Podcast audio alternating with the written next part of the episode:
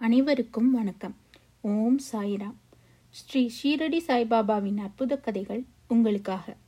எனது வாழ்க்கை நிகழ்ச்சிகளை கவனமாக பக்தியுடன் கேட்டு சாய்ராம் என்ற நாமத்தை உச்சரிப்பவரது எல்லா ஆசைகளையும் பூர்த்தி செய்து அவரது பக்தியை பெருக்குவேன். இதனால் அறியாமை அகலும் நோய் நீங்கும் பாவங்கள் தீர்க்கப்படும். எனது கதைகளை மரியாதையுடன் கேட்டு அவற்றை எண்ணி தியானம் செய்து கிரகித்துக் கொள்ளுங்கள்.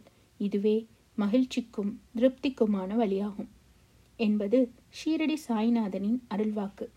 இன்றைய பதிவில் வாழ நினைத்தால் வாழலாம் என்ற ஷீரடி சாய்பாபாவின் அற்புத கதையை கேட்கலாம்.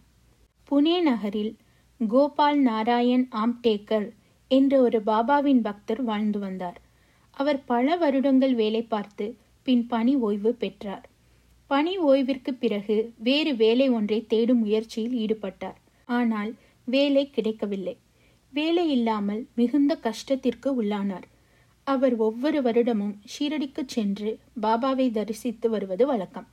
எந்த கஷ்டத்திலும் அவர் தனது ஷீரடி பயணத்தை நிறுத்தவே இல்லை. ஒவ்வொரு ஆண்டும் ஷீரடிக்கு சென்று பாபாவிடம் என் கஷ்டத்தை போக்கி நலமுடன் வாழ ஒரு வழி சொல்லுங்கள் பாபா என்று வேண்டிக் கொள்வார். இப்படியே ஏழு ஆண்டுகள் கழிந்தன. அவரால் நிலைமையை சமாளிக்க முடியவில்லை. எனவே ஷீரடிக்குச் சென்று பாபாவின் தரிசனம் கண்டு அப்புனித நகரிலேயே தன் உயிரை மாய்த்துக்கொள்ள தீர்மானித்தார். எனவே ஆயிரத்தி தொள்ளாயிரத்தி பதினாறாம் ஆண்டு தனது மனைவியுடன் ஷீரடிக்கு சென்றார்.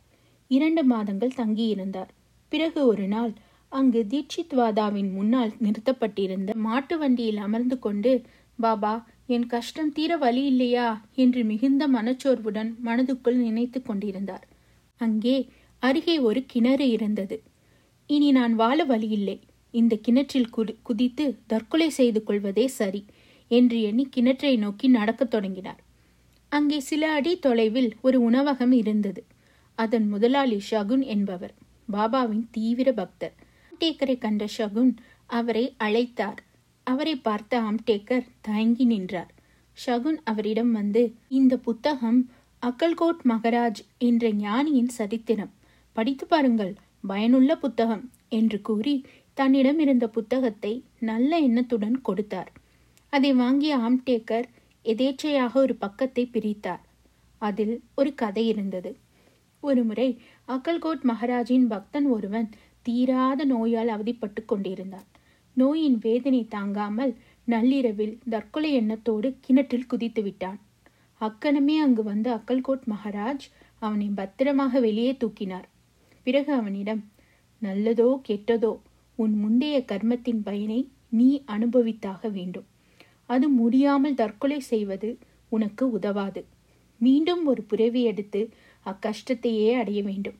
எனவே உன்னை நீயே கொன்று கொள்வதற்கு முயற்சி செய்வதற்கு பதிலாக கொஞ்சம் கஷ்டப்பட்டு உழைத்து வாழ முயற்சி செய்யலாம் என்றார்.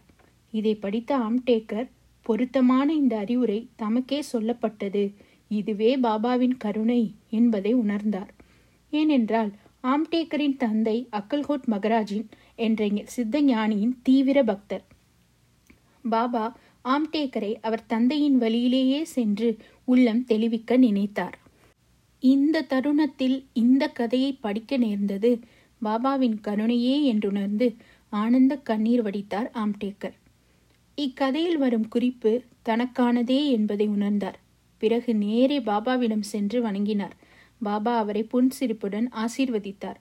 பின்பு புது தெம்புடன் தனது ஊர் திரும்பி ஜோதிடம் படித்தார். அதில் திறமை பெற்று நல்ல ஜோதிடர் என பெயர் பெற்றார். அவரது செல்வம் பெருகியது. தேவையான பணத்தை அவரால் சம்பாதிக்க முடிந்தது. பிற்கால வாழ்க்கையில் சௌகரியமாகவும் வசதியாகவும் அவர் வாழ்ந்தார். சாய்நாதனை சரணடைந்தோர்க்கு வழியுண்டு. ஓம் சாய்ராம். அடுத்த பதிவில் ஷீரடி சாய்பாபாவின் மற்றொரு அற்புத கதையை கேட்டு மகிழலாம். நன்றி வணக்கம்.